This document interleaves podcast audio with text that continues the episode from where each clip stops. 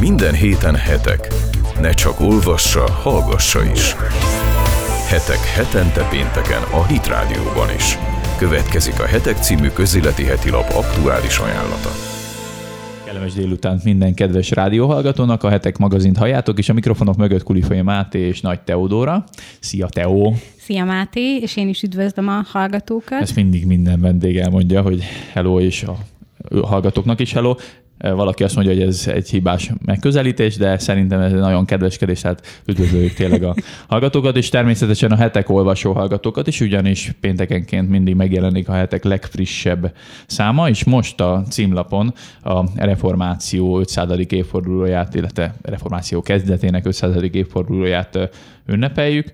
Ugye 500 évvel ezelőtt volt, hogy 1517-ben Luther Márton a Wittenbergi vár, várkapura, talán nem tudom a pontos elhelyezkedés, de hogy a kapura kitűzte a, a főbb tételeket, amivel a kereszténységet, illetve a katolicizmus megpróbálta megreformálni, és ennek azért egy óriási hatása volt a mai Európára, és te talán te, mint jogász végzettségű ö, ö, kolléga, munkatárs, talán azt is el tudod mondani, hogy mondjuk jogi szempontból milyen hatást váltott ki a reformáció. Igen, tehát hogy a reformáció az nem csak vallási szempontból nagy horderejű, hanem a jogi gondolkozásmódot is befolyásolta. Tehát az emberi jogoknak a megalkotójának tartják John Locke-ot, aki egy református jogász volt, jogtudós, és ő gondolta, tehát hogy a, ő vezette le pont a vallásüldözések miatt azokat a minimum szabályokat, amit minden államnak ki kell terjeszteni az állampolgáraira, amiket garantálni kell, úgymond a Mondjál már egy-két példát, hogy csak azok, akik nincsenek teljesen Például tisztában. a vallásszabadság, ugye az egy ilyen, a szólásszabadság is ebből ered, de egyébként az emberi méltóság is. És ezeket a Bibliából vezette le, tehát hogy ezek nem olyan elvek, amit sokan most úgy gondolnak, hogy így a semmiből kiszedtünk, főleg ilyen humanista, felfogású, liberálisabb gondolkozású emberek úgy gondolják, hogy az emberi jogok azok egy ilyen semleges, államilag semleges szemléletmódot tükröznek, holott a bibliai értékeken Meg sokan ugye a felvilágosodással kötik össze, nem igen, a reformációval. Igen, igen, és a igen. Bibliát kihagyják ebből a, igen. az egészből. Amúgy nekem érdekes az, hogy a, azért a katolicizmusnak, ha mondjuk az 1500-as éveket nézzük, akkor az 1300-1200 éves történelme során nem volt hát ekkora jogi Igen, de harca. gondolj bele, tehát, hogy a katolicizmus egy nagyon erős aláfelé rendeltségbe működik, az egész rendszer, tehát, hogy ugye, hogy hatalmi harcok övezték, és hogy ott is a, a pap és a hívő hierarchiája, a reformáció ebbe is változást hozott, mert ugye az egyenlőséget, esélyegyenlőséget is valamilyen szinten propagálta, meg azt is, hogy, hogy az emberek egyenlőek. Tehát pont ezért, mert hogy ott különbség volt, ugye hogy az állam különbséget tett a katolikus, meg hívők az államvallás között, meg a, a reformátusok között, és ez nekik ez egy nagyon fontos dolog volt, hogy mindenki hitétől, gondolkozásmódjától, attól függetlenül, hogy mit mond, mit beszél, függetlenül egyenlő ember legyen. Szóval hogy ez a környezet teremtette meg. Hát akkor mondhatjuk azt, hogy az európai jogállamiságnak, meg ugye a demokratikus berendezkedésnek az egyik rendkívül erős alapja vagy oszlopa épp a reformációnak köszönhető. Abszolút. Hát például a, a Max Webernek van egy tanulmánya, hogy a protestantizmus és a, a piac gazdaságnak az összefüggéseit vizsgálja, amivel pont azt mondja, hogy a, a protestant, vagyis a kálvinista vallás tehát, hogy az propagálta azt, hogy a kapitalizmus kialakuljon, mert hogy az eleve elrendelést nek az egyik ilyen hát, mutatója volt az anyagi gazdagság, és akkor a, a jó kávinista hívők, ők minél hát erőteljesebben, vagy minél jobb anyagi körülmények között akartak élni, hogy itt már a földi életben megmutassák, hogy ők jó anyagi körülmények között vannak, ezért ők biztos ki vannak választva, és ezért biztos a mennybe mennek. Szóval, hogy van egy ilyen része is uh-huh. a Mhm. reformációnak. Tehát most ünnepeljük a 500. évfordulóját a reformáció kezdetének, és a hetek legfrissebb lapszámában, nagyjából az újság kellős közepén, Kulcsár Árpád történész írását lehet olvasni, az írás utat tört címmel, de a kereszténység máshol is felmerül a lapban, például a legelső cikk is a Hamis Európa címmel jelent meg. Ez egy rendkívül érdekes európai tendenciára hívja fel a figyelmet, mely szerint a, megalapították nemrég az Európai Történelem házát, ami elvileg azzal hivatott foglalkozni, hogy Európa eredetével, kialakulásával, az európai kultúrával bemutassák a, a, a látogatóknak, és érdekes módon a kereszténység szinte teljesen ki van hagyva az egész tárlatból és múzeumi bemutatóból, vagy előadásokból, illetve ha meg is van említve, akkor egy rendkívül negatív köntesben, mint elnyomó, mint, mint bagatelbigott felfogás, míg például az olyan aspektusokat, mint például a, a kommunizmus, vagy, vagy Leninnek a szerepe pedig, hogy mondjam, relativizálva van. Ez Morvai Péternek a cikke a külpolitika rovatban. Olvasható egy interjú Trevor Loudon nevezetű új-zélandi hogy is mondjam, filmrendező, szerző, politikai aktivista vannak az ilyen véleményformáló emberek, akiket nem lehet egy titulussal illetni. Ő például az Antifa mozgalomról beszél, ami picit talán így a jogi szempontból szintén érdekes dolgokat vet föl, és talán erről is beszélgethetünk, hogy, hogy tulajdonképpen a, az általános jogok és egyenlőségnek a nevében, a tolerancia és szolidaritás nevében szinte már-már a vallásszabadságot, illetve szólásszabadságot elvitatják a konzervatív értékrendet vallóktól. Te hogyan látod, Teo, mint jogász, csak jogi dolgokra fog beszélni? Hát ilyen, Igen, ilyen számra sikerült, Igen. hogy ö, tulajdonképpen a mostani liberális oldal, ami merőben más, mint a John Locke féle liberális eszmék, már tulajdonképpen a sokadik generációs emberi jogokat az első generációs emberi jogokkal szemben akarják érvényesíteni.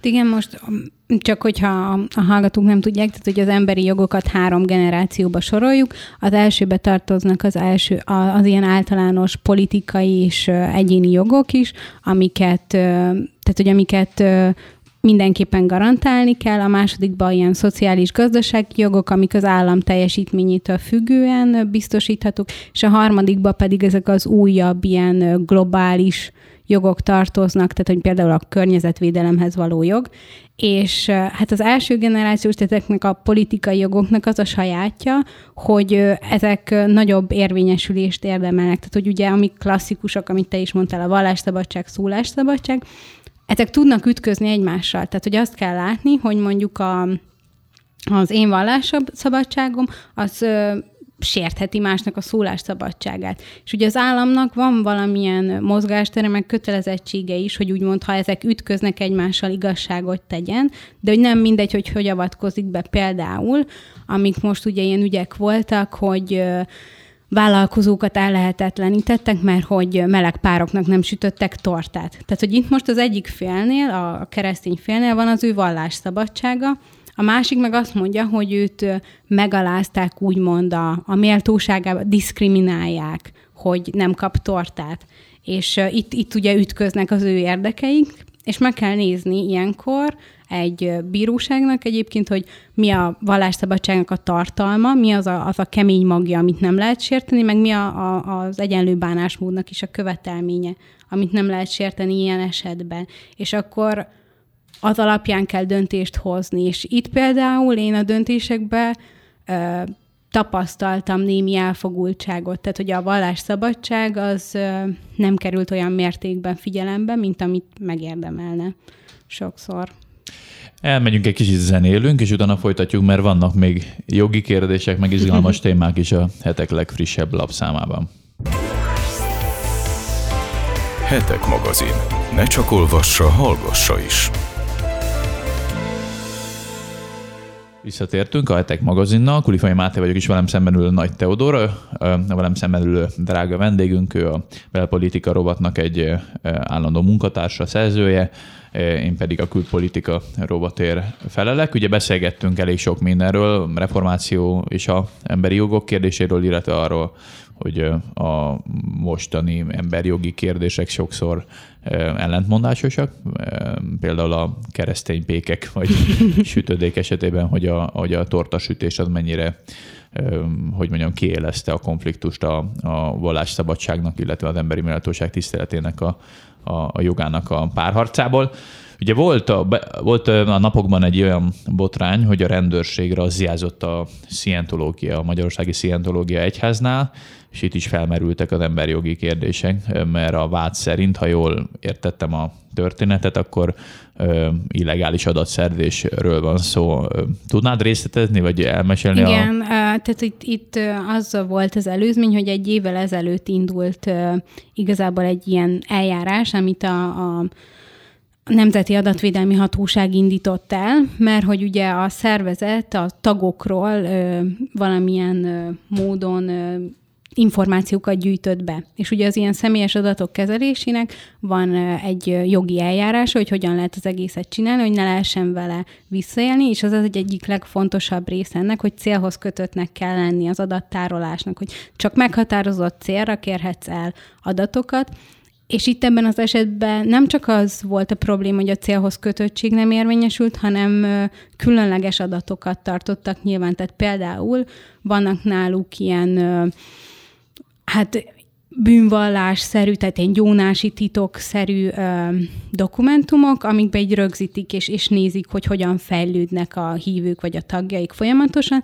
és ezeket dokumentálták, és tárolták a saját adatrendszereikbe, de nem elég, hogy tárolták, hanem külföldre is továbbították őket.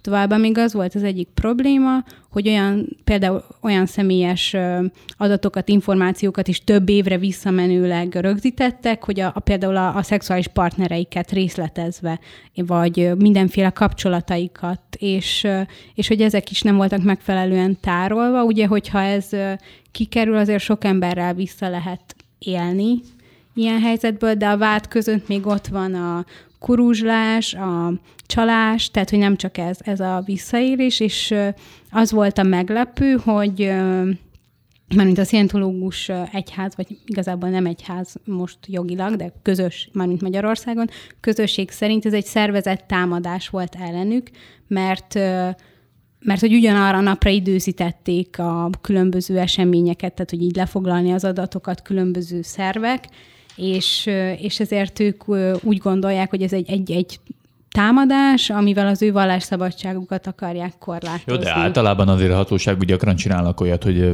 tényleg, Igen. hogy maga a szervezettség az nem egy rossz szó, hanem az, hogy tényleg egy idejűleg, hogy ne tudjanak arra felkészülni, hogy ne várják más helyeken. Igen, a hatóság az, ezzel indokolt, hogy ja. ezért volt egyszerre összeszervezve. Tehát, hogy nyilván Abszolút. itt az éremnek két oldala van, meg kell vizsgálni mind a két. Tehát az a bíróságnak, a független bíróságnak lesz a dolga, hogy ebben az ügyben döntést hozzon, megvizsgálva mindkét oldal álláspontját, meg a bizonyítékokat Meg is. tulajdonképpen itt nem is vallásszabadságról van szó, hiszen a szabad, hogy mondjam, hídgyakorlást az nem ütközhet az adott országnak a törvényeiben, nem?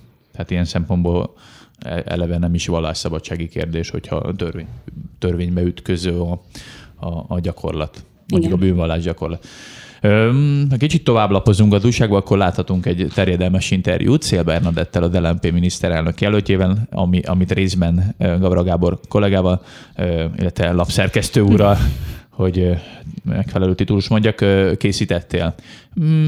Milyen, mi, mi a fő üzenete szerinted a, a, az interjúnak, te hogy látod a, mondjuk Szél Bernadettnek a személyét, vagy az LMP-nek az üzenetét? Te az interjú főüzenete azért a címben is tükröződik, hogy azt mondja az LNP miniszterelnök jelöltje, hogy ő együtt érez az MSZP-ben csalódott baloldaliakkal, és kitér arra az interjúban, hogy egyébként az LMP-nek vannak baloldali elemei, és hogyha azért visszatekintünk pár évvel ezelőtt, főleg a Szél Bernadett, de maga az LMP is azért elég rendesen ütötte, vágta a baloldalt, és azért most így ezzel összefüggésben érdekes, hogy ilyen típusú kijelentéseket tesznek, tehát nyilván most van egy ilyen helyezkedés a baloldali pártokba, tehát hogy Mondja, próbálnak... Annyira nem megdöbbentő, nem mint mondjuk igen, a jobbik. A igen, ezt is mondta, a, tehát erre is kitér a Bernadett, hogy nem, nem írt nyílt nevele, levelet, de hogy elmondja, hogy az lmp például milyen baloldali programpontok vannak. Ami nekem személy szerint érdekes volt, hogy hogy kitért a jövőbeli terveikre, hogy miket, tehát hogy mit csinálnának, hogyha a kormányra kerülnének, és, és beszélünk vele az abortuszról és a melegházasságról is, ami azért keresztény szempontból nem mindegy, hogy mi egy pártnak az álláspontja, és teljesen nyíltan és világosan beszél ezekről a dolgokról. És mi a párt álláspontja? A párt álláspontja az, hogy például a jelenlegi abortusz törvényhez ők nem nyúlnának, viszont az, ez azt jelenti, hogy nem is terjesztenék ki Igen. jobban, viszont a prevencióra helyeznék a hangsúlyt, uh-huh. tehát, hogy egy sokkal inkább egy olyan rendszert építenének fel, ami Nem megelőzi. Igen, uh-huh. tehát hogy, hogy És ők... a melegházassággal kapcsolatban? A melegházassággal olyan az állásponton vannak, hogy hát úgy mondanám, hogy egy kicsit ilyen kívülről nézve semlegesebb álláspontot próbálnak megközelíteni, hogy ezt a társadalomnak kell eldöntenie. Azért pár évvel ezelőtt én még emlékszek lmp nyilatkozatokra, amikor még Sifer András volt a, a társelnök, sokkal erősebb kijelentés volt, hogy, hogy nem támogatják. Most inkább azt mondta, hogy a társadalomnak kell erről döntenie elsőleg. Kicsit ilyen kikerülöm a kérdést. Igen, igen, igen. Típusú dolog volt. Ennyi. Ennyi, ennyi. igen.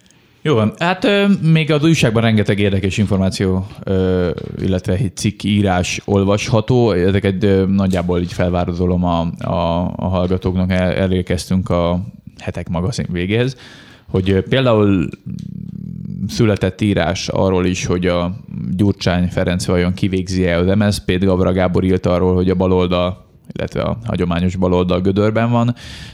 Makiméri Rose írt egy cikket a, a hazai gyermekszegénységről, hogy, hogy mennyire nem változik, vagy mennyire stagnál azoknak a helyzete, akik a, a leginkább szükséget szenvednek. Folytatódik például a hit rovatban, a hit és értékek rovatban a Morai Bátornak a társszerzőiségével a, a, a őskori őslényeknek, sárkányoknak, dínoknak a, a tudományos és teológiai elemzése, megközelítése háttérírást olvashattok.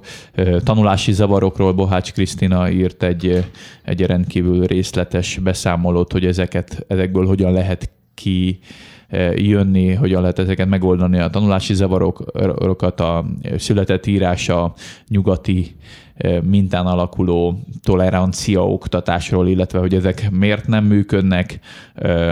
Jászberényi Sándor írta a szaudi királyságnak a, a belpolitikai helyzetéről, hogy mennyire enyhül, mennyire nem enyhül a koronaherceg színrelépésével a, az ottani helyzet illetőleg született például cikk a Myanmari helyzetről is, hogy Aung San Suu Kyi, aki béke Nobel-díjat kapott, talán, ha jól emlékszem. Igen. Igen. Hogy, hogy ugye hetek óta lehet arról olvasni, hogy meg, mennyire durva üldözés és, és elnyomás és kvázi népírtás zajlik az országban a rohingya muszlim kisebbséggel szemben, és erről egy átfogó objektív írást olvashatnak a, az olvasók és a heteket, hetekért rajongók, valamint még egy, egy talán egy sporttémájú egészséges életmódot hirdető cikk is, illetve interjú olvasható a, a, a most hát nem tudom, hogy ki mondja itt rádióban, de, de saját magát úgy nevezi a blogján, hogy dagat köcsög. Ez, most ezzel nem tudom mit kezdeni, de tulajdonképpen arról szól, hogy hogyan tudott leadni jó pár kilót a testsúlyából is, hogy mennyi, tulajdonképpen arról beszél, hogy mennyire fontos, hogy az emberek egészségesen éljenek, sokat mozogjanak, és hogy hogyan sikerült neki például sokkal sportosabb, egészségesebb és céltudatosabb életmódot kialakítania. Hát, talán nem meglepő, hogy a hetek megint rendkívül izgalmas és rendkívül érdekes számmal rukolt elő. Ugye nemrég újultunk meg, ezért mindenkinek nagyon ajánljuk, hogy a megújult, friss, trendi, modern lapszámot keressék az újságárusoknál, és vásárolják meg, és küldjék el visszajelzéseket, visszajelzéseiteket küldjétek el, hogyha, hogyha vannak. Köszönjük, hogy hallgatatok bennünket, és Teó és magam nevében mindenkinek további jó rádiózást kívánok. Sziasztok! Hetek magazin. Ne csak olvassa, hallgassa is.